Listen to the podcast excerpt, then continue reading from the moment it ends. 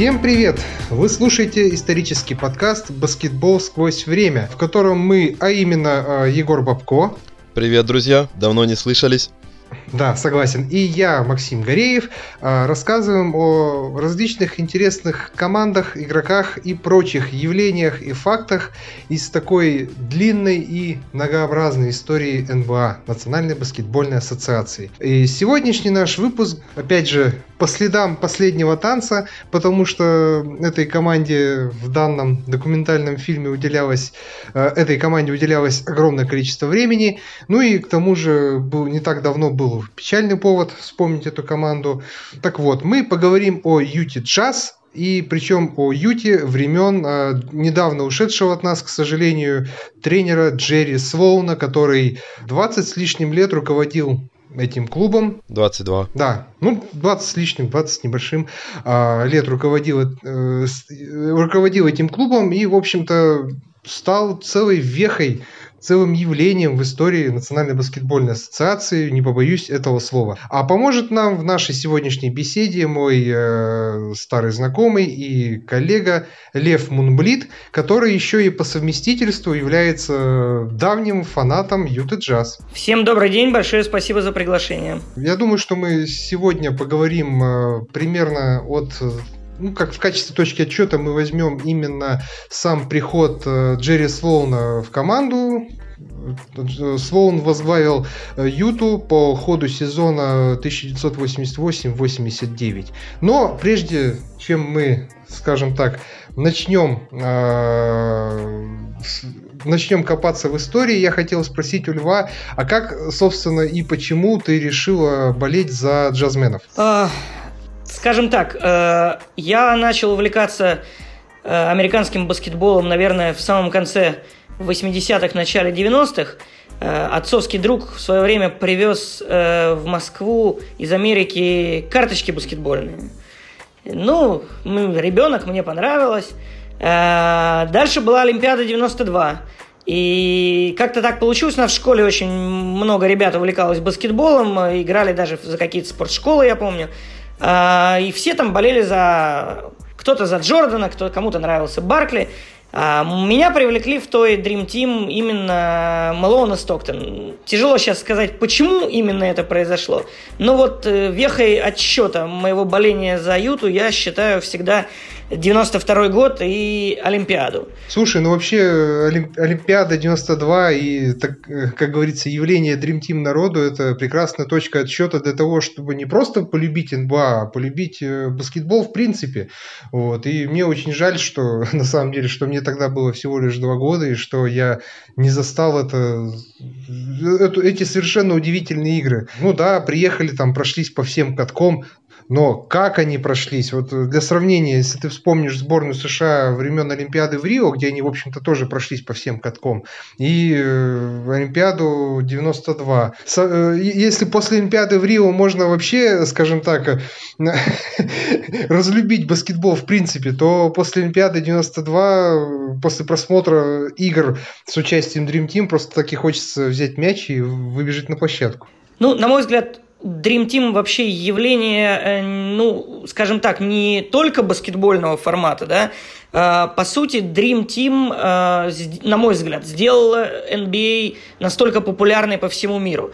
Потому что, понятное дело, что сильные игроки и э, звезды были и до появления Dream Team на европейской арене, да, но НБА так сильно в Европе и мире не знали. И это появление, по сути дела, раскрыло НБА для всего мира. И э, отсюда началась вся эта вот дальнейшая коммерциализация этого проекта, который вот, ну, ну для меня это самая известная и крутая, наверное, э, международная лига, э, там, если брать любые виды спорта. Ну а если брать Dream Team в принципе, то это, возможно, вообще величайшая команда в истории игровых видов спорта. Тут как бы, я думаю, что здесь конкурентов у них найдется не так уж и много. Ну так и чем же именно тебя привлекли привлекли Стоктон и Мэлоун? Ну, еще раз, вот сложно сказать, знаете, так бывает, что выбираешь как-то, ну, по наитию, да, особенно когда в качестве, ну, как ребенок, ты не воспринимаешь это как э, кто-то там играет на каком-то определенном уровне, в каком-то определенном стиле.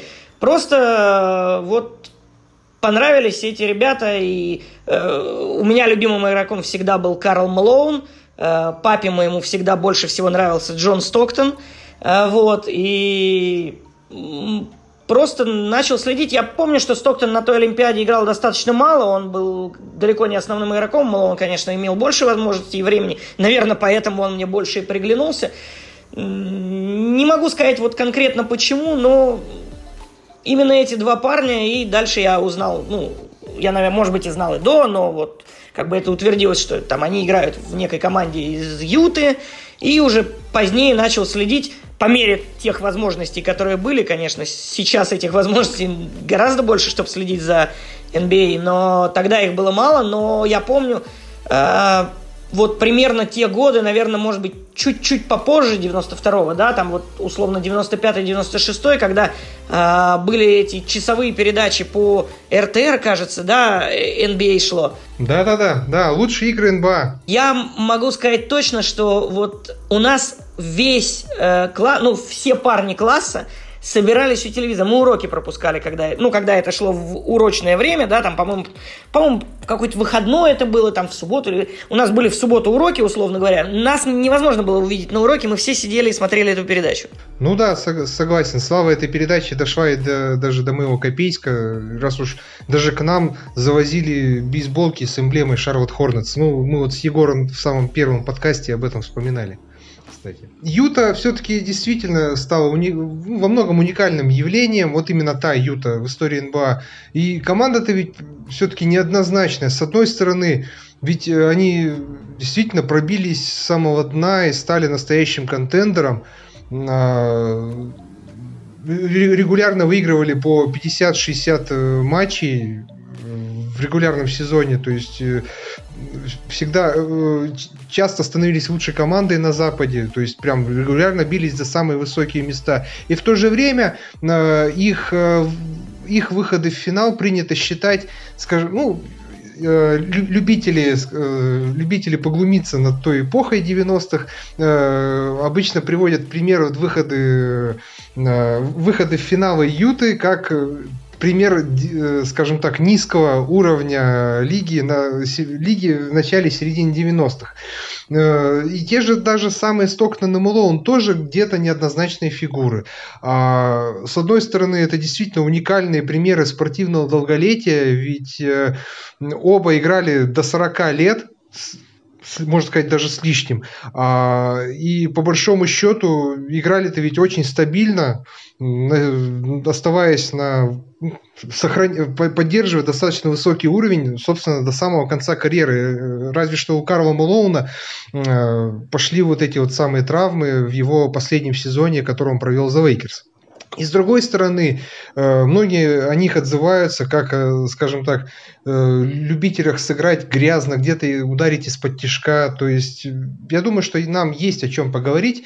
И теперь отмотаем пленочку немножко назад и вернемся к к появлению Джерри Слоуна на тренерском мостике Юты. И теперь уже мой вопрос к Егору. Какой, какой была тогда команда Юта Джаз? Я бы даже отмотал как ты выразился, пленочку даже немножко дальше, э, буквально там на несколько лет назад, э, потому что Ютой управлял до этого не менее такой яркий и запоминающийся тренер Фрэнк Лейден. По сути, ведь э, при нем Юта именно и стала, ну не то чтобы контендером, но стала регулярным участником в плей-офф и заявила о себе как о серьезной силе. Как о серьезной силе. Да, безусловно, это стало... Угу. он первым заложил, скажем так, эти кирпичики и стал культовой персоной для всей Юты, для как штата и болельщиков, которые болеют за эту команду.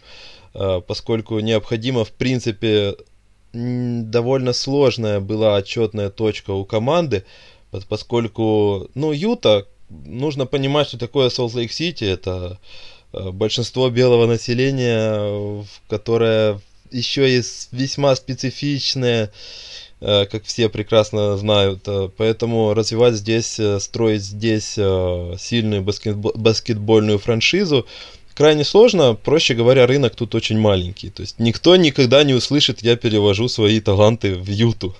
Вряд ли мы когда-нибудь это услышим. Если же говорить о Фрэнке Лейдене, то да, буквально вот перед той отчетной точкой, которую мы хотели бы зацепить, были веселые времена сначала Эдриана Дентли, сам Фрэнк Лейден был э, толстым весельчаком, который шутил про свой вес и штрафовал того же Дентли на 30 серебряников. Э, но в итоге, да, он был яркой персоной, и ушел он примерно так же ярко. Еще был такой, э, был еще такой данкер Дэрил Гриффит. Вот, но, по-моему, он еще и при Слоуне поиграл. Да, он поиграл да. точно при Слоуне э, еще несколько лет. Э, я прошу прощения, что, так сказать, перебиваю в данный момент. Я просто хотел сказать, что очень забавно, что два человека, которые работали э, со Слоуном в Юте, да, то есть Фрэнк Лейден, который был его главным, ну, я имею в виду главным тренером, когда Слоун был ассистентом, и Фрэнк Джонсон, который был ассистентом, когда Слоун был главным тренером, являются обладателями приза «Тренер года» в НБА, а Слоун так его никогда и не получил. А, кстати, да. Лейден же, по-моему, в 85-м, если я не ошибаюсь, по-моему, в 85-м году он получил э, лучшего тренера года, когда они впервые наконец-то вышли в плей-офф. Э, если я не ошибаюсь, да, по-моему, или в 84-м. 84-м, поправлюсь. Все-таки, да. я вот просто у меня у меня просто как раз была где-то вот открыта вкладочка с, с этой информацией, поэтому я быстренько успел посмотреть. Слушайте, ну это ирония судьбы, это, это конечно, злая ирония судьбы, я бы так сказал. Ну, на самом деле, Фрэнк Лейден такая довольно интересная персона, и он, как я уже хотел сказать, что ушел он, в принципе, тоже не, не то чтобы с провалом. Команда неплохо шла, но он сослался на...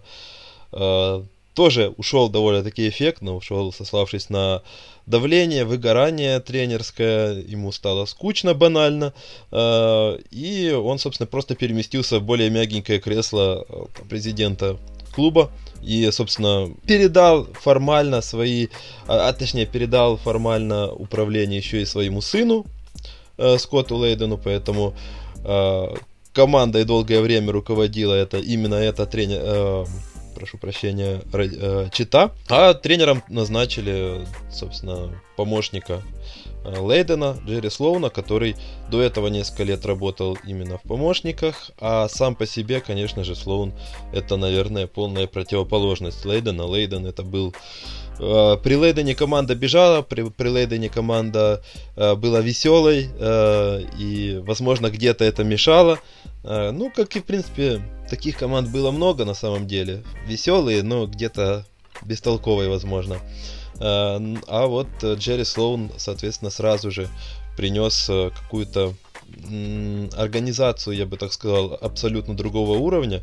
Вот каким он был игроком, он принес, я бы даже так сказал, характер свой в, в эту команду, потому что он был игроком настоящей занозой в заднице, и как бы которые помнят и Оскар Робертсон, и Джерри Вест прекрасно, был шестикратным членом защитных сборных, и, собственно, он таким стал и тренером. Его команда это практически вот э, отражение его самого. Это просто бескомпромиссность, жесткость, э, максимальный профессионализм. Э, и, в принципе, это сработало. Как ни крути, я бы еще сказал, конечно же, если говорить о первых сезонах того же Слоуна, это то, что вот у Юты, кстати, я в этих подкастах больше отвечаю за такой вот э, ген-менеджерский немножечко э, сторону вопроса. Э, поэтому вот как-то у Юты я не могу не отметить, что у них несколько раз очень удачно складывались обстоятельства, ну, наверное, так можно высказаться, с тем же уходом Дентли, который открыл дорогу для Карла Мелоуна, и потом с тем же уходом, соответственно, Лейдена и приходом Слоуна, который еще сильнее раскрыл вот эту пару. Как раз при, не, при нем она вышла, я имею в виду Мелоуна и Стоктона, вышла на совершенно другой уровень. И... Но при этом, да, я не могу не, не сказать, что все равно вот эти претензии в том, что этот баскетбол, он работал долгое время только в регулярках, ну, несмотря на то, что они доходили до финалов конфы, но где-то им все равно уже тогда, уже с первых сезонов словно, пошла вот эта вот тенденция, что где-то им не хватает в ответственные моменты. Не знаю, как даже это объяснить. Возможно, у нас тут есть поклонник Юты, у него есть более подходящее слово, потому что я не хочу вдаваться вот в эти, э, скажем так, э, популистские, наверное, где-то выводы про то, что вот там характер, чокерство и прочее. Ну да, лю- любит же на том же, скажем так, э, на баскетбольной ветке Sports.ru часто попинать Карла Малоуна, что он там чокер и так далее. Что там чуть ли не эталонным чокером его там называют и, и все такое. Ну, я, наверное, э, конечно, субъективен в силу того, что я болею за эту команду всю мою жизнь а, практически. Вот. Но э, я хотел бы что сказать. Ну, во-первых, на мой взгляд, э, и я сталкивался с таким же мнением э, многих болельщиков Юты за рубежом, э, команда, которая выходила в финалы против Чикаго, не была самой сильной командой Юты Джаз в эти годы. Да, э, она была, конечно, на высоком уровне, ничего нельзя сказать, иначе они в финал, конечно, не попали. Но были годы, когда у Юты команда была сильнее, а, сильнее с точки зрения а, самой себя и сильнее с точки зрения а, ну, возможностей против соперников. Но, к сожалению, действительно чего-то не хватало. Между прочим, если вот э, закончить тему Лейдена, наверное, да, то как раз э, его команда за сезон до его ухода, да, которая была в э, сезоне э, 87-88, совершенно неожиданно, э, но дала очень э, серьезную конкуренцию бой э, Лейкерс в полуфинале э, Запада, проиграв им только 4-3 э, тому самому Showtime. И я, поверьте, я видел все игры, и, честно говоря, ну, впечатляло то, как играет Юта. Э, то есть я бы не сказал, что при Лейдене это была команда э, там, какая-то безголовая или там условно, э, ну, не, не очень структурированная. Нет, по крайней мере, в этом, в том, ну, точнее, в том сезоне это был очень серьезный коллектив, у которого были э, звезды второго плана не хуже, чем э, звезды второго плана у Юты 96, 97, 97, 98, то есть и тот же Боб Хансен был, и Марк Итон был, то есть э, очень серьезные ребята. А, вот, а, на мой взгляд, команда, которая была в первом сезоне после ухода с Джордана, честно говоря, для меня до сих пор шок, что эта команда умудрилась вылететь в первом раунде и не, не, не выиграла вообще чемпионат в том году, потому что, ну, она и в сезоне смотрелась очень серьезно, и вела 2-0 против Хьюстона в первом раунде, и проиграл три последние игры, в том числе последнюю дома, да? А, нет, это, э, извини, Лев, это же это был не первый сезон, второй. это был уже сезон 94-95. Да, второй сезон. Да, да, да, да, да, все есть... правильно, второй сезон, да. Тот, тот сезон, когда Джордан вернулся, оговорился. Он же в том сезоне проиграл, правильно? У них тогда было 60, 60 побед да, в регулярке. Да, и они вот. вышли, и вроде и, бы первые и, две игры были. И Хьюстон-то, и Хьюстон-то ведь, э, если ты помнишь, Хьюстон ведь э, тогда, по-моему, достаточно трудом вышел в плей-офф-то, и мало кто на них вообще ставил. Ну, а, Юта была, по-моему, третьей, а Хьюстон шестым, если я не ошибаюсь. По-моему, по-моему, это было так, да. И, и, соответственно, ну, были серьезные надежды, и действительно, как бы Джордан был э, только-только вернулся, и он, как известно, проиграл Нью-Йорку, не вышел э, в финал. И, ну, были все ожидания того, что вот, вот именно сейчас смогут дойти до финала и, наверное, победить, потому что, ну, честно говоря, если так сравнить две команды, Нью-Йорк и Юта, наверное, Юта была посильнее в то время. Но чего-то все время не хватало, да, каких-то... Э, возможно, возможно, конечно, э, то рассуждение, которое вот Егор привел э, в начале насчет того, что никто не перевозит таланты в Юту, в принципе, наверное, было и тогда разумно, да, и действительно затащить каких-то э, даже звезд второго плана было тяжеловато даже тогда. Ну смотри, я хотел вставить хотел ремарку, что по сути ведь кроме Мулоуна и Стоктона, вот из той команды в качестве, вот как ты со звезд второго плана, разве что можно вот по-настоящему Джеффа Харнасика вспомнить. Вот я имею в виду, если из Юта 90-х, вот кто вот э, сильнее всего запомнился? Я, я бы тут немножко добавил, потому что вот уже упомянутый Боб Хансен, потом в дальнейшем как раз э, одно из первых, э, наверное, что сделает э, Лейден уже в качестве руководителя клуба. Ну, там уже будет на самом деле сложно сказать, какой именно из Лейденов, потому что они оба будут в том, в том числе управлять клубом в первое время. Но одно из первых, что сделает руководство клуба, это как раз в том числе того же Хансена и с Эриком Лек, э, Лекнером, прошу прощения, отправит э, в Филадельфию, если я не ошибаюсь, э, в трехстороннем обмене, а Вашингтон отправит э, в Юту Джеффа Мелоуна.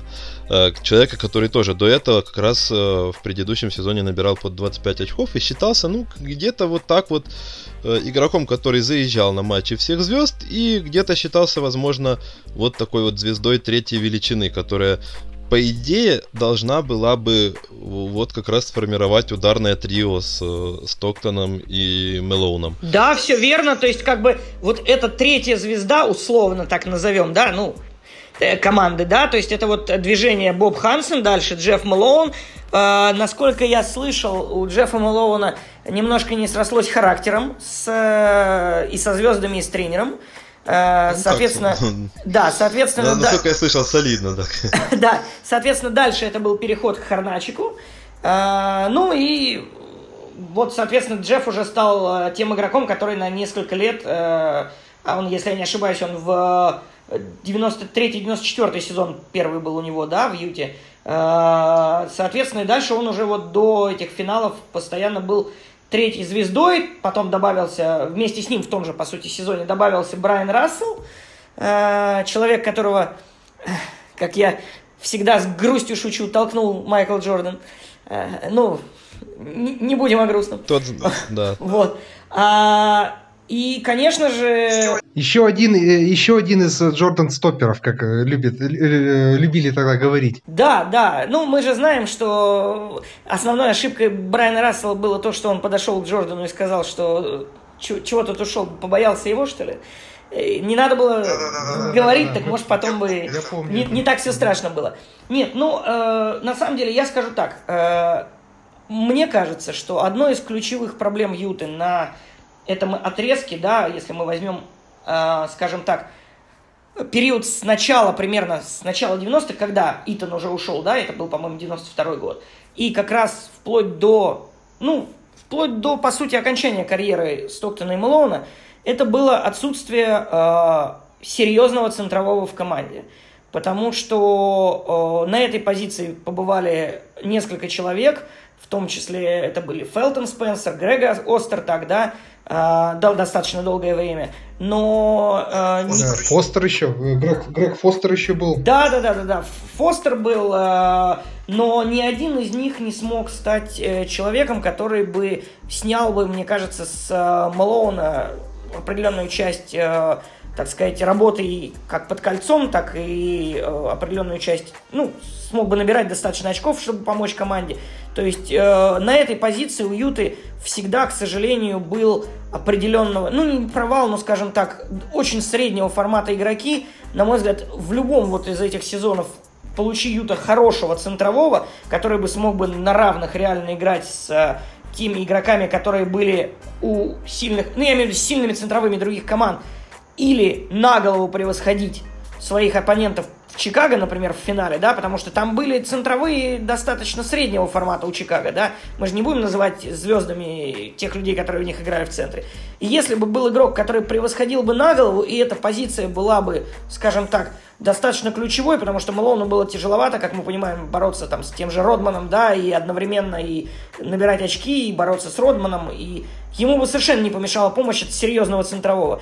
Но вот именно эта позиция у Юты всегда была, вот с ухода Итана, прям каждый год, что не возьми, любой ростер, посмотри Юты, всегда была очень средненькая наполнена, да, и это, это большая проблема была, очень большая. Э, ну вот, э, на ваш взгляд, вот раз у нас такой разговор пошел, если не брать э, в расчет финала, какая все-таки Юта была, в каком сезоне все-таки мы э, могли видеть сильнейшую Юту Джаз, если не брать в расчет финалы? Да, по мне, я бы все-таки назвал э, сезон 94-95.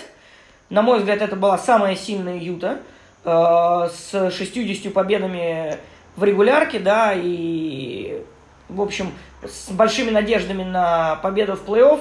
но, откровенно говоря, провал, просто провал в первом раунде. И я говорю, э, там не просто провал даже вот в первом раунде, ведь в той игре если я не ошибаюсь, я, я, я, я конкретно, я боюсь просто назвать не те цифры, но, по-моему, условно за три минуты до конца последнего, э, последнего матча с Хьюстоном, играя дома, Юта вела 7 или 9 очков.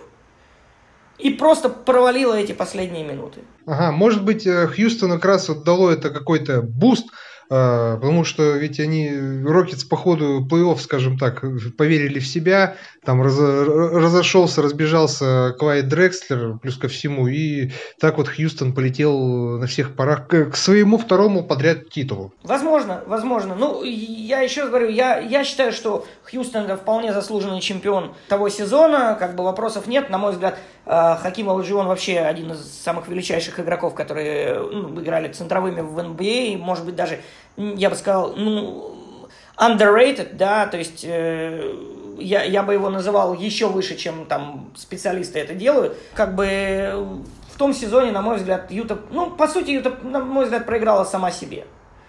То есть эту игру надо было выигрывать, эту последнюю пятую игру, и дальше, мне кажется, уже и было бы полегче с другими соперниками. Естественно, соперник с так, такого уровня центровым для Юты был, ну, как бы наиболее сложным. Да, Юте просто, по сути, некому было, некого было противопоставить э, непосредственно Ладжиону. Вот, поэтому, мне кажется, вот все-таки тот год, это самая сильная Юта, которая, к сожалению, не добралась по сути, никуда. А ты, Егор, что скажешь? Э, может, может ты думаешь, что джаз в каком-нибудь другом сезоне были сильнее, или именно, или ты согласен э, со Львом? Я, пожалуй, соглашусь с тем, что вот лучший сезон у них был действительно 94-95. Э, изначально, как мне кажется, проблема была не только в вот уже высказанной проблеме с центровыми, которая на самом деле будет довольно долгоиграющей, и в дальнейшем Мелоун не раз будет где-то указывать на это косвенно или прямо, намекая на то, что хочет уйти к кому-то, какому-то более звездному центровому в Нью-Йорке. Э, и, а вот э, на начальных этапах, конечно, немножко э, промахнулись они с Джеффом Мелоуном, не говоря уже про характер, он немножко не был игроком системы Слоуна и видения Слоуна, а вот э, как раз обмен на, на Хорнесека э, сыграл здесь э, гораздо лучше, потому что Джефф, уже другой Джефф, гораздо больше подходил под видение вот э, Джерри Слоуна, Э, под его понимание того, что должен выполнять игрок э, в атаке, э, а именно Мелоун, тот, который Джефф, откровенно из-за дуги не угрожал никак, а в системе Слоуна это было очень важно, потому что третий, второй, третий номер там обязательно должен был выполнять функцию двигающегося постоянно и угрожающего постоянно из-за дуги э, игрока еще задолго до того, как это стало мейнстримом в наше время. Э, но вот да, наверное, когда вот состоялся этот обмен, э, пришел Хорначек, э, вот и вот то, какой он буст дал команде, это действительно соглашусь, что это самый, наверное, интересная вариация Юты, которая была вот если смотреть на эпоху Джерри Слоуна и Мэлоуна. А по поводу дилеммы с центровыми, то, конечно, с одной стороны, учитывая то, что это Юта, и учитывая то, что, в принципе, сюда сложно кого-то завести и так, и добавить сюда то, что как бы команда и так неплохо так собралась уже, эм, на, на уровень, скажем так, 90-х годов, это уже был, ну, неплохой состав.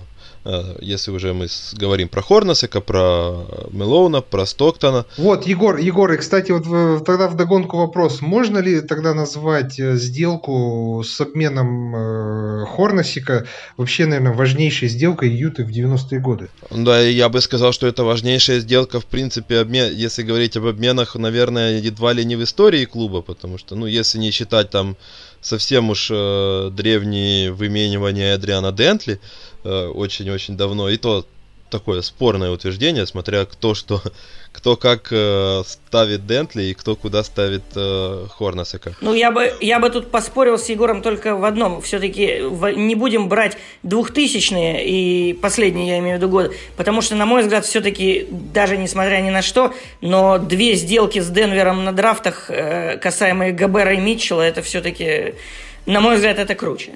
Потому что отдать ни, ни, ничего, по сути, не отдать за двух э, All-Старов, это, это посерьезнее, чем получить Харначика.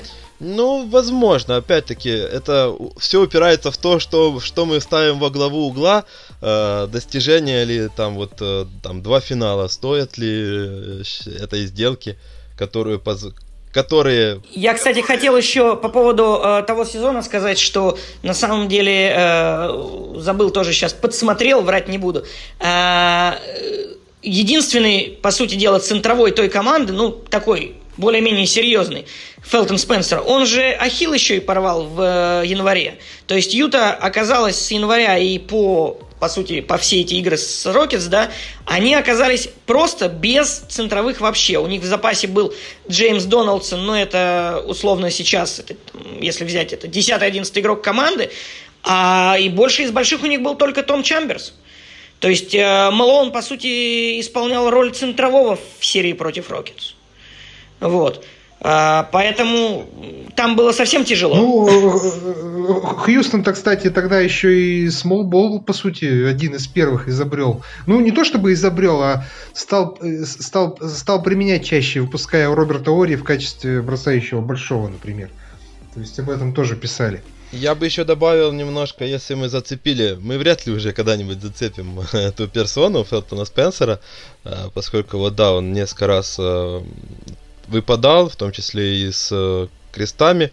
Или Ахилл у него был, да, по-моему? Я уже не помню, честно Ахилл, говоря. Ахилл, Ахилл да. Ахилл, Ахилл. И в дальнейшем карьера, не скажем так, чтобы у него получится сильно звездная, но тем не менее, я уже, скажем так, в каждом подкасте э, есть моя регулярная рубрика э, «Интересные сделки», которых, э, наверное, мало кто помнит. И, и, и в которых наверняка есть украинский след. Почти, да. Фелтон Спенсер сыграет важнейшую роль в судьбе еще Юты, а именно его в 96 году отправят в Орландо в а в обмен получат драфт-пик 99 -го года в первом раунде, под которым выберут, конечно же, Андрея Андрея Геннадьевича. Да. Э, поэтому... Да-да-да, сразу догадался. Фелтон Спенсер все равно оставит э, огромное, я бы так сказал, наследие, если можно так выразиться, э, в истории Юты.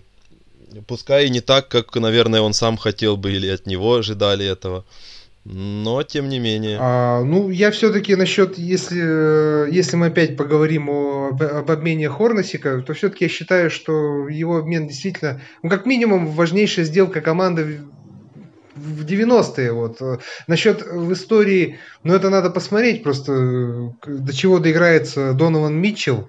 Вот. И мы не будем говорить о Габере, вообще непонятно, останется ли он в команде или нет после всей этой истории с коронавирусом и прочим, а, э, сумеют ли они помириться и так далее. Но все-таки появление Хорносика, по сути, и стало толчком к, к выходу команды в эти самые финалы 97-98. Э, Но э, и здесь, здесь э, возникает же еще и другой момент, о котором я уже говорил в начале подкаста.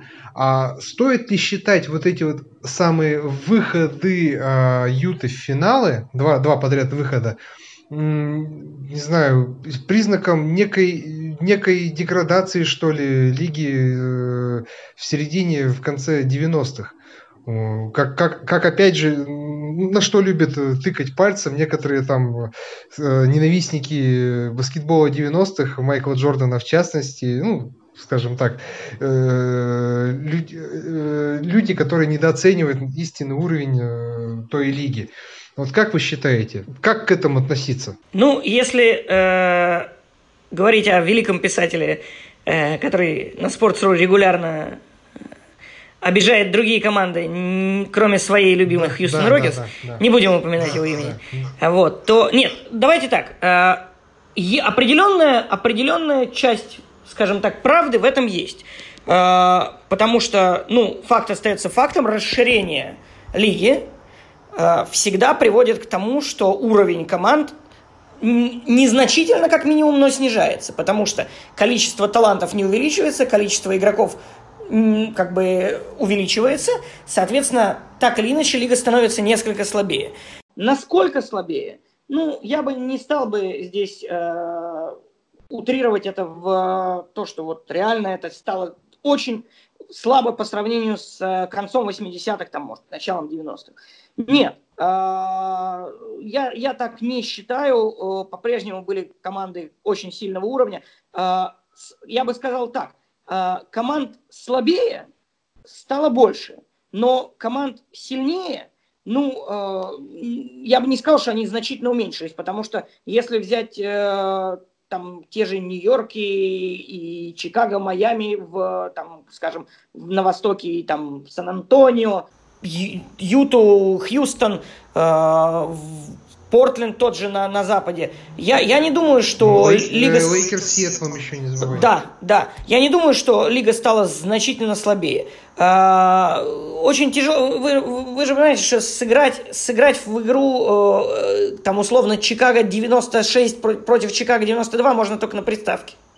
Никак это нельзя сделать в реальности. Поэтому, на мой взгляд, э, э, можно говорить, что несколько уровень снизился, но не настолько значительно, чтобы принижать э, уровень тех команд, которые выходили в финал, и говорить, что, ну, если бы вот такая Юта была в 92-м, то она там условно, дай бог, что в плей-офф попала. Отнюдь, отнюдь. Команда была, команда была очень серьезная, команда была сильная. Если еще один момент, все, все меня с этими центровыми никак не отпускает, что называется. Я не знаю, вот, я не знаю, знает ли Максим, может, Егор знает эту историю. Историю про Рони Сейкали слышали? Ну, что, что, наверное, наверное, да. Если, если ты о том, что я думаю. А, был такой центровой ливанского происхождения, Рони Сейкали. Играл он э, в Восточной конференции в тот момент э, за Орландо Мэджик очень-очень серьезно смотрелся до этого еще в Майами, потом он переезжал в Голден Стейт, был в Орландо, а, значит, э, по сути, он заменил Шака. Шак уехал в западную конференцию в Лейкерс, а Рони стал играть основным центровым в Мэджик, да? Я еще, извиняюсь, вставлю немножко, э, и в том числе он пришел э, как раз в обмене с Экайли из Голден Стейт, поучаствовал все тот же э, наш Фелтон Спенсер. Э, прямо, прямо у нас теперь, слушай, у нас теперь не украинский, у нас не украинский след теперь, а след Фелтона Спенсера. Да, по всей НБА, да. Это один из самых знаменитых, э, как говорят, вот if в истории, на мой взгляд, Юты Джаз, потому что это был очень серьезный центровой, реально, который мог помочь команде добиться чемпионства. И в 98 году, в феврале, Юта обменяла Грега Фостера, которого мы уже упоминали, Криса Морриса и первый раунд драфта в Мэджик на Рони Сейкали. И что вы думаете? Он не приехал. Он просто не приехал. То есть история... Он, он так никогда и не появился в Солт-Лейк-Сити никто, то есть есть люди, которые считают, что он не хотел ехать в Юту из-за там климата, он привык к Майами, Орландо, Голден Стейту. Есть люди, которые считали, что у него какая-то травма, и в итоге Юта так и не решилась на этот переход в связи с недостаточным э, состоянием здоровья его ноги. Но факт остается фактом. Он действительно просто не появился в Юте, несмотря на то, что обмен был подтвержден. Ну, подтвержден, я имею в виду, как, объявлен. Объявлен, не подтвержден, а объявлен.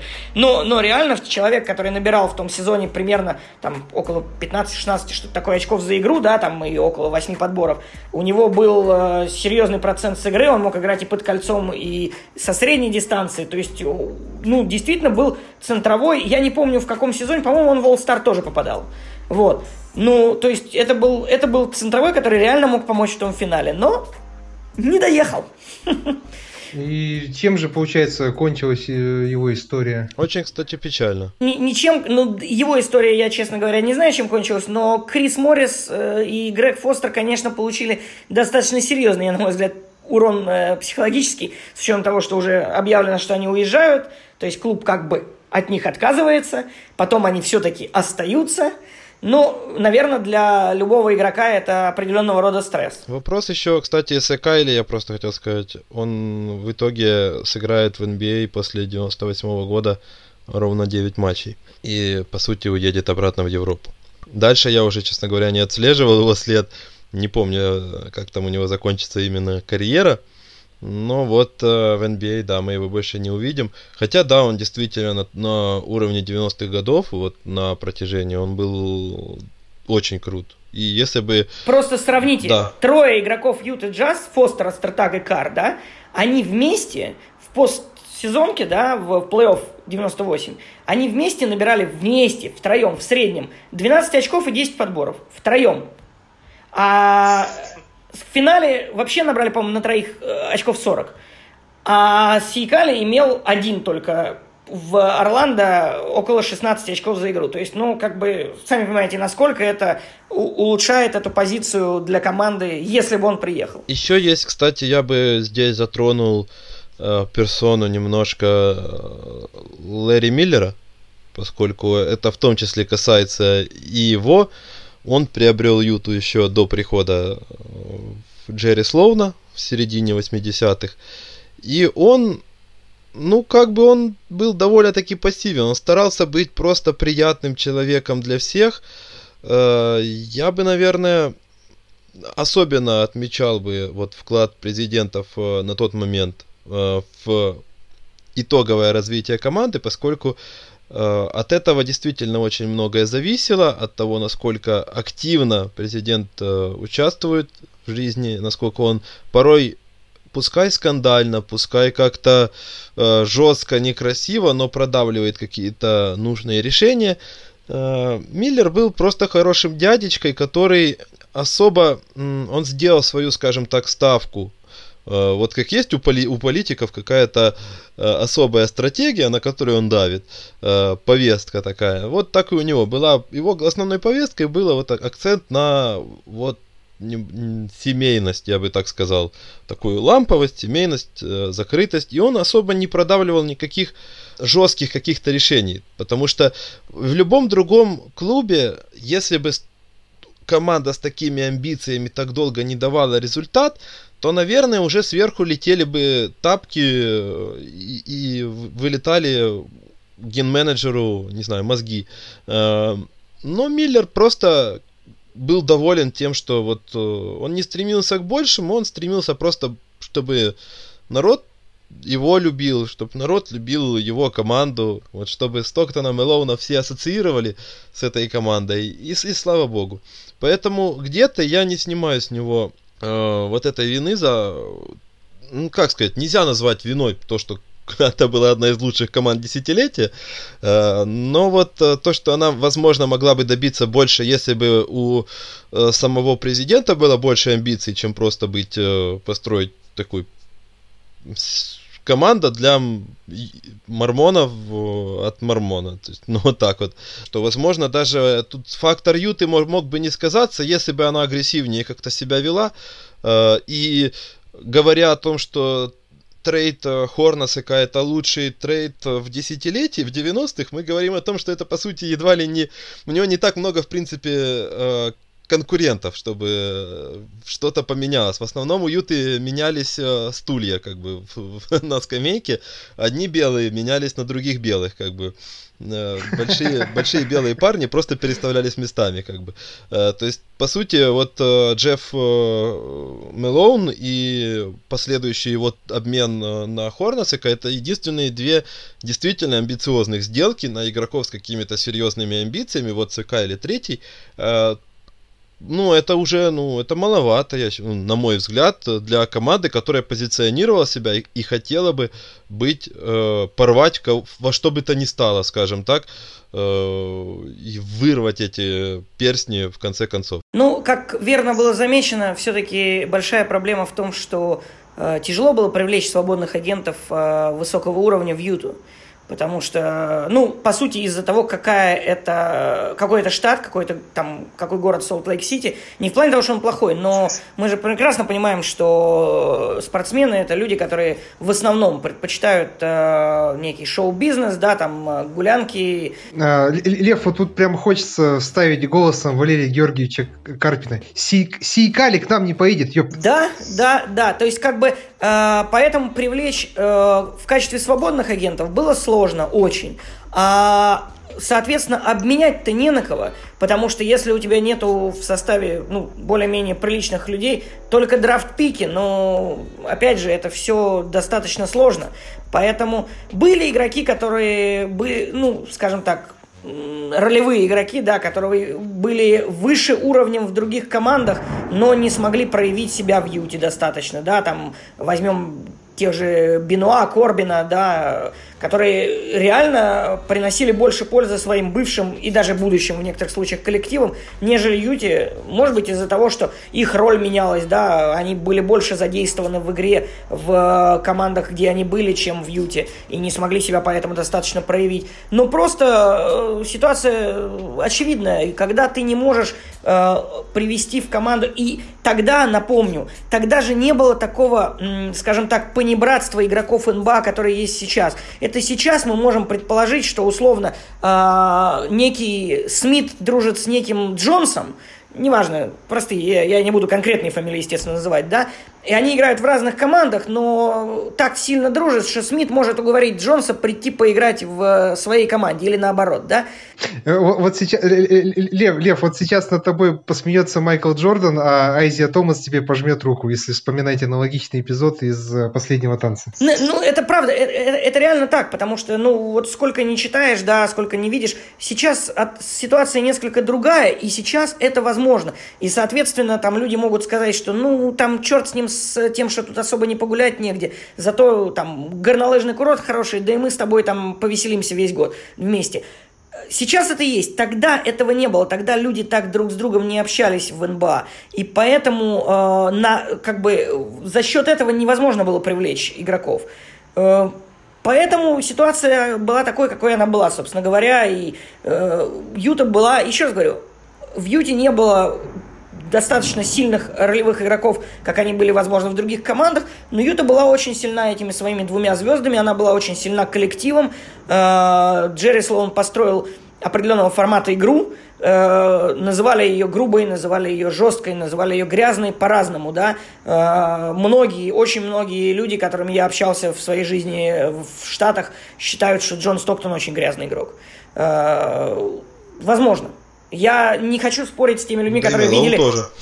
Ну, да, я имею в виду, что мне не хочется спорить с теми людьми, которые видели эти, ну, как бы, достаточное количество игр. Я все-таки в 90-е не мог посмотреть такого количества игр, как они видели, да. Но Могу сказать, что уверен, что вопрос не в, гря... в том, что это были грязные или жесткие игроки. Вопрос в том, что сама игра была построена таким образом... Чтобы раскрыть их лучшее качество, да. Чтобы раскрыть их лучшее Формату качество. Джерри Слоуна. Какой был Джерри Слоун, такую игру он ставил своей команде. Я э, помню, что была какая-то статья после какой-то игры. Слоун очень возмущался, что команда очень мало фолов, что пропустили достаточно много очков, а фолов мало. То есть команда не старалась остановить игроков э, соперника на уровне того, чтобы они на, на штрафные шли, а не с игры забивали. Вот. То есть для Слоуна это было важно. Для Слоуна было важно остановить любой ценой. Он таким игроком был, да. Он и тренером, я бы так сказал, еще, извини, таким же остался. Я просто сейчас вспомнил, что как-то раз он тоже, э, одно из знаменитых выражений, что мой ассистент э, видел больше концовок матчей, чем я. Да, да, действительно, он, он всегда был таким э, тренером э, жестким, заводным, как бы он э, с судьями часто спорил. Бывали стычки с игроками, и с Деннисом Родманом, когда он еще в Сан-Антонио играл, и с э, Стекхаусом были, э, по-моему, если я не ошибаюсь, да, были у него стычки. То есть, э, по сути дела, э, команда была построена под него, да, он э, очень много для этого сделал, и, на мой взгляд, он действительно был солидным тренером. Э, вопрос того, что ему не дали награду, награда же сама по себе, по сути, не подразумевает э, того, чтобы давать ее лучшему тренеру НБА. Она подразумевает то, чтобы давать ее самому э, человеку, который э, вместе со своей командой лучше всего э, прогрессировал, да, то есть если команда в прошлом году заняла там, я не знаю, предпоследнее место в конференции, а в этом году вышла в плей-офф с двумя лишними победами, да, там, э, я имею в виду не лишними по сравнению с тем сезоном, а там, я не знаю, с, э, на две победы больше, чем поражений. Его, этого тренера, могут признать лучшим тренером года, но не человека, который там регулярно по 60 побед, потому что, ну что, у него и в прошлом году было 60 побед, в этом году 60 побед. Собственно ну, говоря, да, что он там особо сделал? Вот прям хочется перефразировать э, Брюса Уиллиса из последнего бойскаута, что, мол, небо голубое, трава зеленая, а Джерри Слоун обязательно со своей командой выбьет в сезоне 50-60 побед. Это мы уже и так знаем. Ну, кстати, да, да даже Фил, Фил Джексон получил только один раз эту награду в сезон, когда они побили рекорд. Потому что как можно удивить кого-то, когда у тебя есть Майкл Джордан? Как бы? Так на самом деле я, я, я серьезно говорю, что, на мой взгляд, самый э, сезон, который показывает Слоуна наилучшим образом, да, и который говорит о его уровне как тренера, это сезон сразу после ухода Стоктона и Мэлоуна, когда были все абсолютно уверены, что Юта Джаз, ну, будет самой худшей командой лиги. По сути, им все прочили последнее место. А Слоун вывел их в плей-офф. Ну, э... А, нет, вру, он не вывел их в плей-офф, он, он, он, он э, они, по-моему, нет, он не вывел их в плей-офф, если я не ошибаюсь, а они... Нет, не вывел, они, они не вышли в плей-офф. В одной победе, что ли, остановились, или что-то такое, у них там было... 42-40, а, по- по-моему, кто-то, Хьюстон, по-моему, кстати, тоже, вышел, у него было 43-39, по-моему. Это, это, это просто лучший сезон Андрея Геннадьевича за Юту Угу. Лучший сезон Андрея Геннадьевича за Юту, благодаря которому он единственным из россиян вообще попал на матч всех звезд, кстати говоря. Это именно тот же самый сезон, по-моему, 2003-2004, если я не ошибаюсь. Именно Кириленко в том сезоне был лидером Юты. Ну вот я говорю, что то есть, то есть ситуация простая. То есть человек, который э, в сезоне, когда ну, ну никто ни, ни, ничего уже не ожидал, сделал Юту командой, которая до последнего билась за плей-офф и одержала больше побед, чем поражений. Да, то есть, ну, э, это и есть показатель того, какой он тренер. Просто хотел сказать, вот э, мы коснулись, опять же, э, владельца, который не делал рискованных шагов. Ведь вот эти самые рискованные шаги он должен был делать именно после второго подряд поражения от Джордана в финале, я так думаю. Поскольку, да, там Карл Малоун получил MVP в, локаут, в локаутном сезоне, да, там они еще выходили в плей-офф, но э, по большому счету ресурс команды был уже исчерпан, потому что все-таки э, трио э, Стоктон, Малон, Хорнесик все-таки уже находилось достаточно престарелым для профессиональных спортсменов, для, для спортсменов высочайшего уровня в возрасте. Я думаю, что тут с этим не поспоришь. И вот именно, я думаю, что сезон 97-98 и все-таки показался потолком вот той Юты, после которой надо было принимать решение а решений не было. И не было по сути, до самого приезда Андрея Кириленко в 2001 году, э, ведь по сути ведь не было какой-то подпитки серьезной команды извне. Э, я думаю, что вы тут со мной согласитесь. Юту в следующем сезоне, конечно, очень сильно подкосил локаут. Потому что, э, ну, вы помните, в сезоне 98-99 э, в NBA был локаут. Э, Соответственно, командам пришлось начинать позже. А, для двух людей, которые уже, уже были в солидном возрасте в тот момент, да, это было довольно тяжело. Для трех, для трех, то есть и Стоктон, и Мулоун, и Хорнесик еще, да. Да, да, да, для всех трех, конечно. Да, то есть это было достаточно тяжело. Игры были, э, ну, как бы более частые формата, чем э, до этого, то есть отдыха приходилось меньше. Они все равно закончили, э, насколько я помню, лучшими в лиге, но их просто не хватило на плей-офф. По сути, к сожалению, просто э, несмотря ни на что, у них просто сил не хватило на, эти серии, на эту серию с Портлендом. А, они, они, они с Сакрамента-то с трудом вытащили, насколько я помню. Они 2-1 проигрывали, еле-еле вытащили эту серию. А уж на Портленд у них просто сил не хватило. Ну вот еще видишь, исходя из этого, а, я бы хотел сказать, что вот именно сезоны 96-97, 97-98 для Юты были, скажем так, ну, это действительно даже оставив за скобками то, что как бы я повторяю очевидный факт, что вот они вышли в финал, э, но для них это были шансы еще и в том плане, что по сути, они удачно воспользовались вот этим самым окном, потому что на Западе ведь что тогда происходило? А, Лейкерс только-только приходили в себя после перестройки с появлением Шакила, с появлением э, Эдди Джонса, Ника Ван Экселя и э, юного Коби Брайанта. А, под, плюс Сиэтл, имев там наибольший свой шанс на чемпионство, по сути, саморазрушился после вот той самой печальной знаменитой, печально знаменитого подписания Джима Макилвейна. Да, ну, Егор, мы с тобой часто о нем вспоминали в различных подкастах, я думаю, ты помнишь, конечно.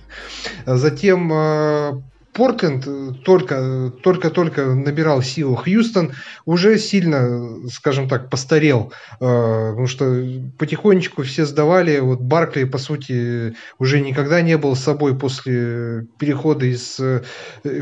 После трейда из Феникса толстел, скажем так, толстел, все больше лечился и так далее. Ну и э, что как, да не было там больше у них по сути никаких конкурентов и э, ну и с другой стороны Юта, имея в составе даже трех, опять же, повторюсь, престарелых достаточно звезд, э, умудрялись выбивать по 60 с лишним побед э, за сезон.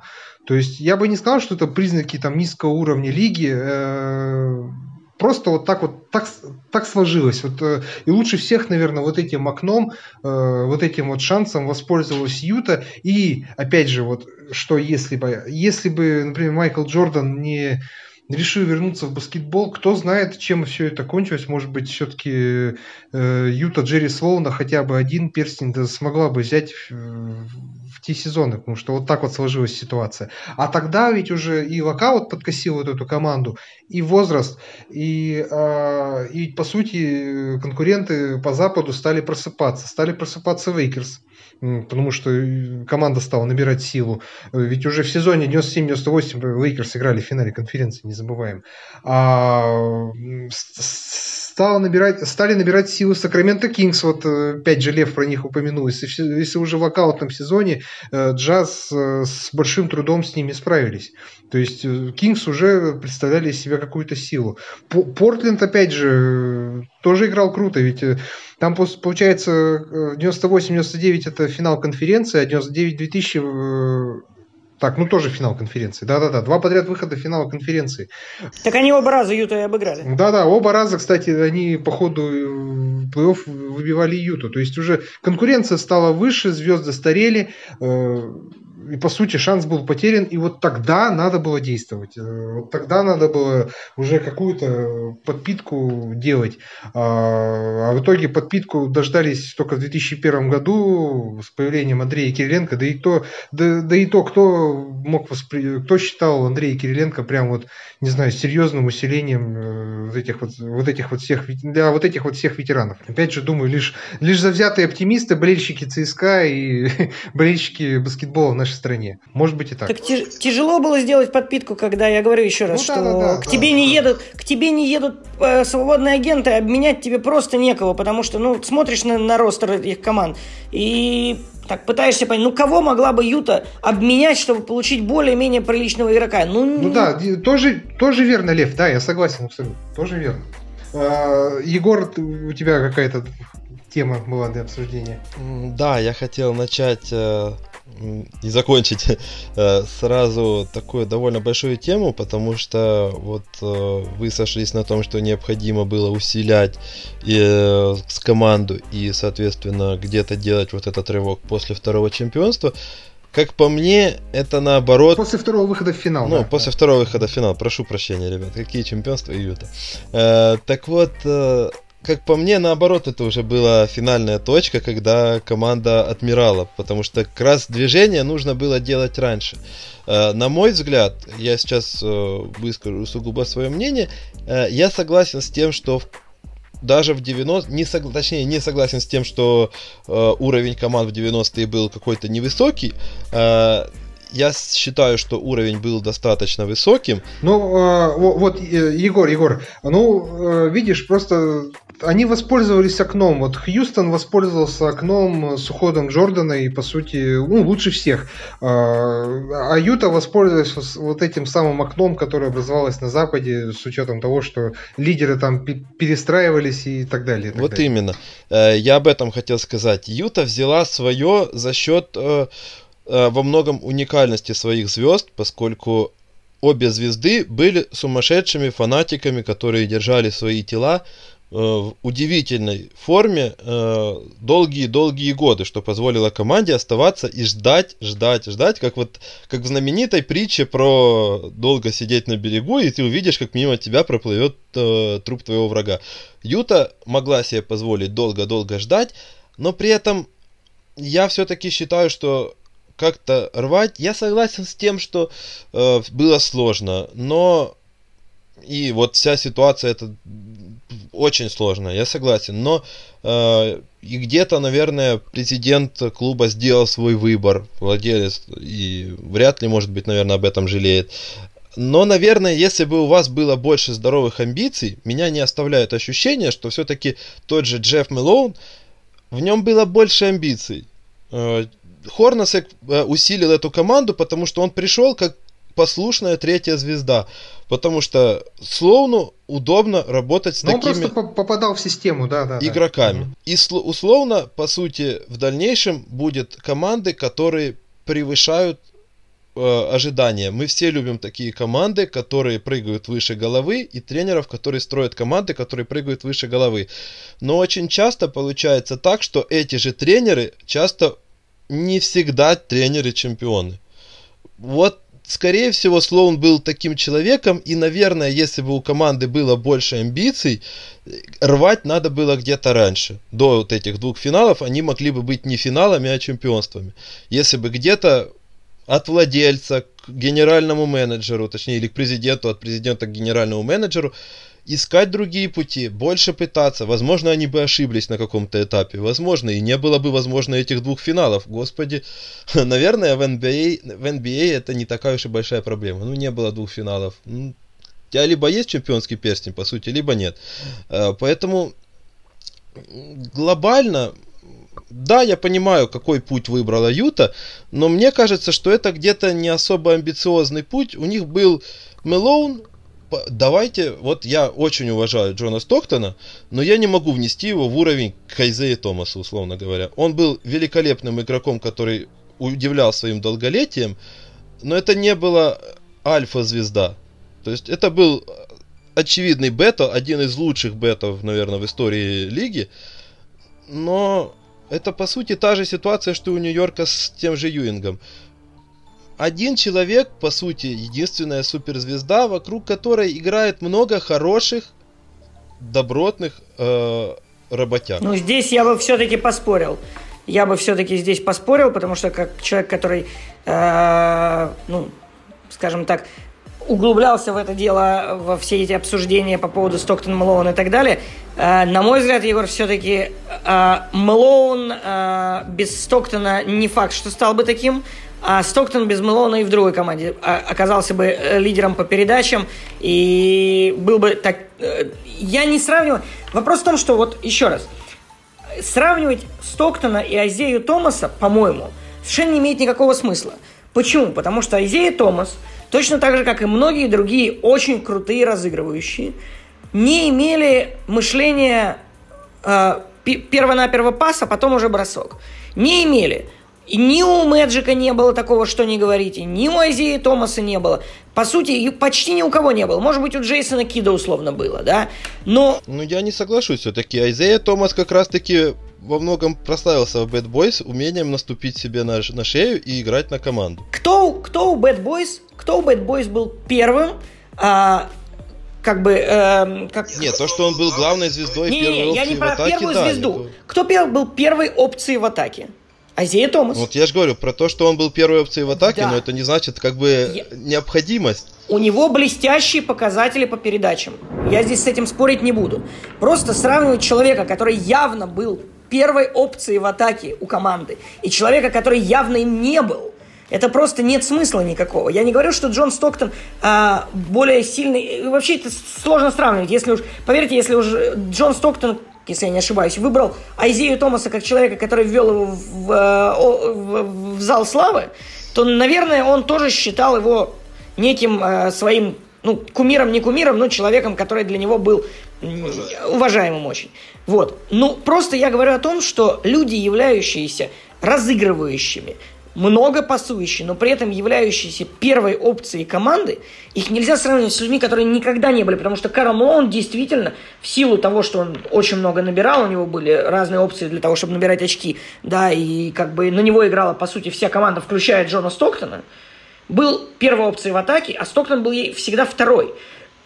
Альфа или бета тут уже судить сложно, но по мне, э, ну, еще раз, если мы говорим о разыгрывающем, как вот то, как первоначально считалась эта позиция, да, что, ну, Боб Кузи, да, к примеру, да, кто, кто был из тех людей, которые начинали на этой позиции, да, те люди, которые не думали о том, чтобы набирать очки, а думали скорее о том, чтобы его партнеры набирали очки.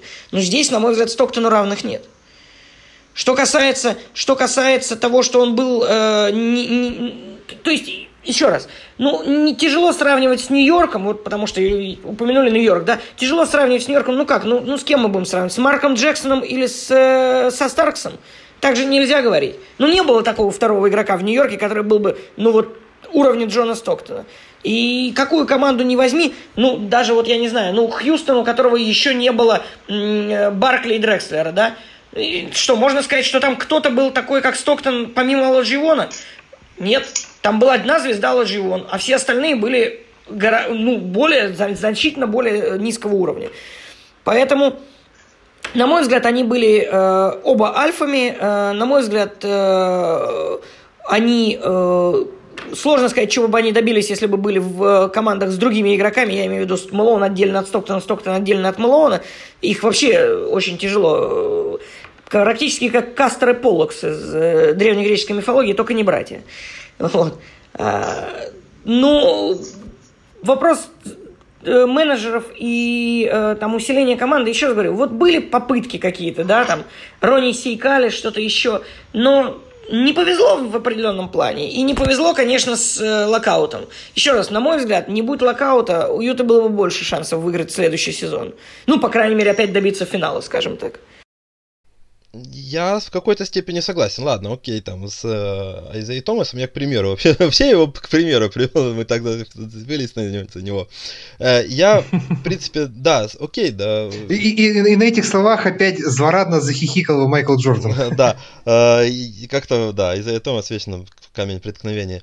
Э, я скорее к другому, к тому, что уже э, мы говорим об усилении после э, второго выхода в финал, э, по сути, вот весь э, второй, вот MVP-шный э, сезон 97-98, это уже был доведенный Мэлоун, потому что он весь сезон устраивал бардак э, руководству клуба, что было для той Юты, вот завинченной на все гайки ком, э, коллектива, который делал ставку на закрытость, это было просто бомба, потому что чувак мочил своих, он наезжал на Остертага, он наезжал на руководство, он заявлял про то, что хочет уйти к Юингу, он, говорил, он э, по-моему, уже там под конец, э, после финала говорил, что это мой последний матч э, за Юту.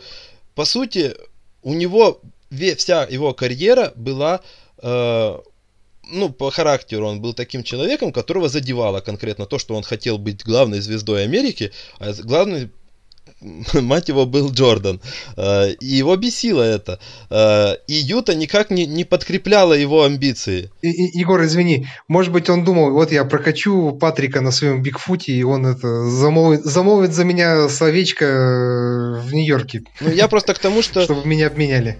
Мне кажется, вот я прекрасно понимаю, что это было сложно, но мне кажется, немножко вот это где-то вот в Юте тех времен есть какая-то заведомо пораженческая позиция, что вот мы деревня, к нам никто не приедет, и мы особо ничего не будем предпринимать, ЦК или не приехал, ну и до свидания. Хорнесека подобрали, он хороший ролевой, ну ладно, третья звезда, дробь, вот третья, э, идеальная роли, идеал третьей звезды.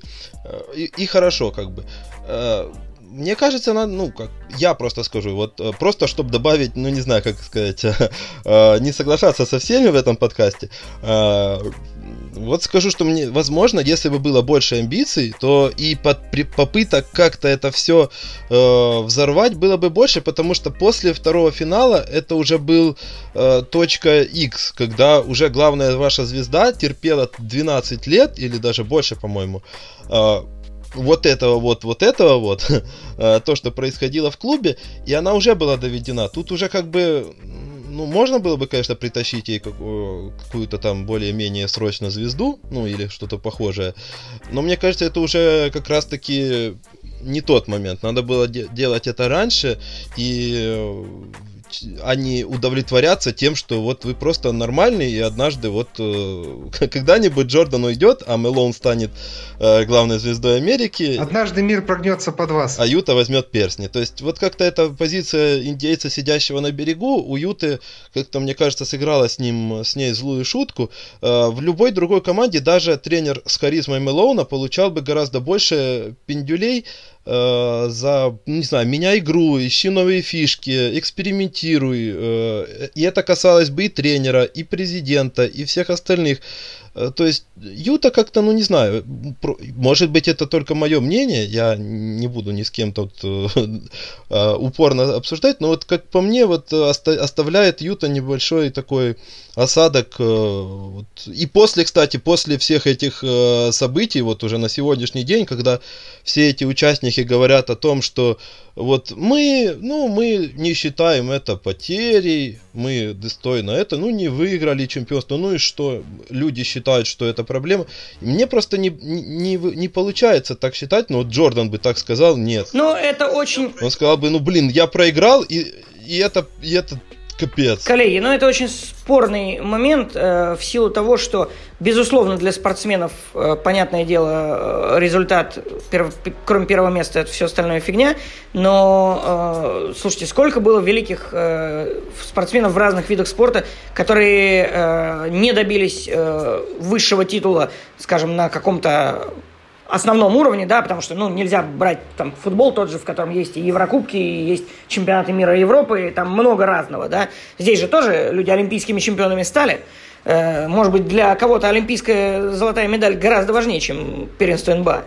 Но просто я говорю о том, что э, от этого их величия не становится меньше. Причем э, я, я бы еще доб... слушай, я бы еще добавил там и дважды, и трижды. Стоктон же, по-моему, в 84 году ведь был, да? Нет, нет, они оба были 92-96. А, да, да, 92-96. Я просто почему-то думал, что Стоктон... Его не взяли в последний момент в команду. Он был среди тех, кто был на а, сборах, да, но, но его не, дважды... не, не взяли в ту команду. А, но... Да, но все равно дважды, дважды олимпийский чемпион. Но и, еще раз, э, команда мне, просто кажется, в принципе, что, конечно же, можно было пытаться что-то менять и так далее, но вы забываете одну вещь.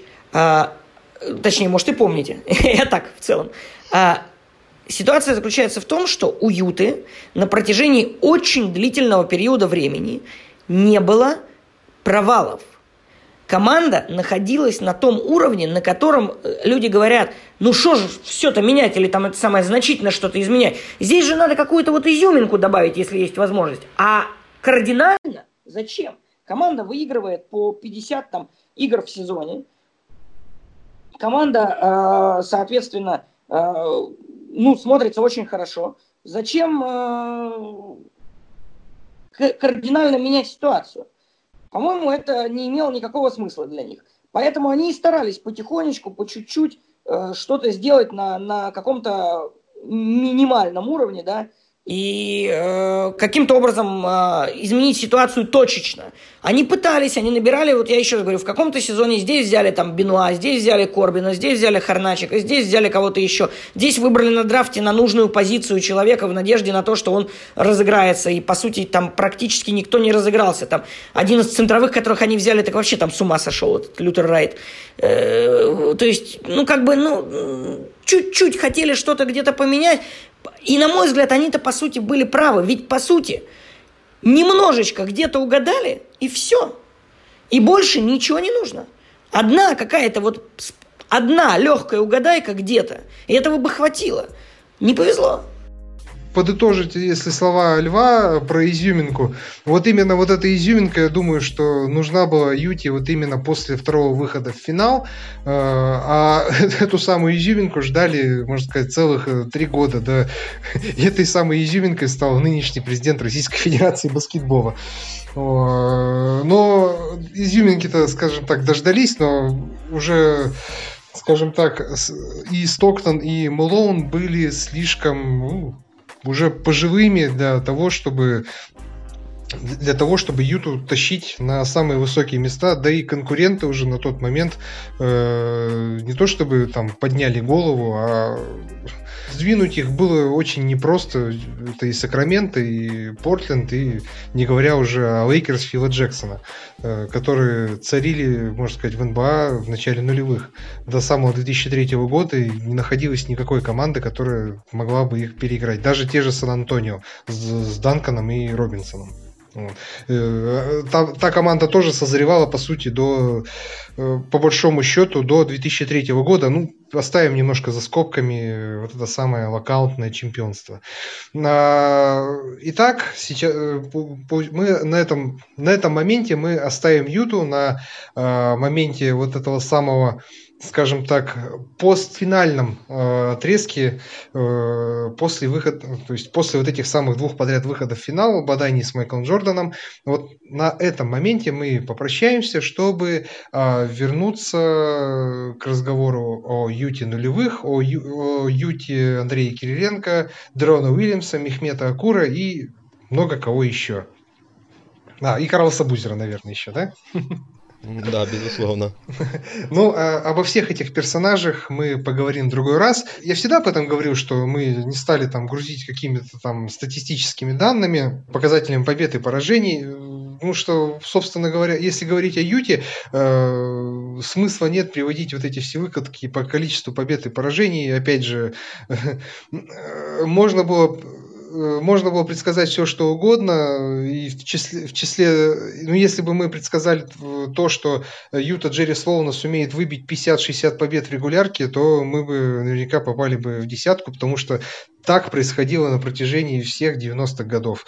И э, я думаю, что тему вот этой самой команды Юта Джаз эпохи 90-х мы раскрыли э, достаточно полно и теперь э, будем переходить э, э, к другому поколению джазменов, но об этом мы уже поговорим во второй части нашего подкаста и будем прощаться. Сегодня для вас Юти Джаз вели интеллектуальную беседу Лев Мунблит. Да, коллеги, я тогда прощаюсь на этом. Надеюсь, что мы продолжим еще разговор о Юте уже в дальнейших периодах постфинальных. Буду очень рад поучаствовать. Спасибо вам большое. А, Егор Бабко. Спасибо всем, друзья. Ну и э, ваш покорный слуга Максим Гореев. А, до новых встреч. Будьте здоровы и пусть у вас все будет хорошо. И смотрите баскетбол.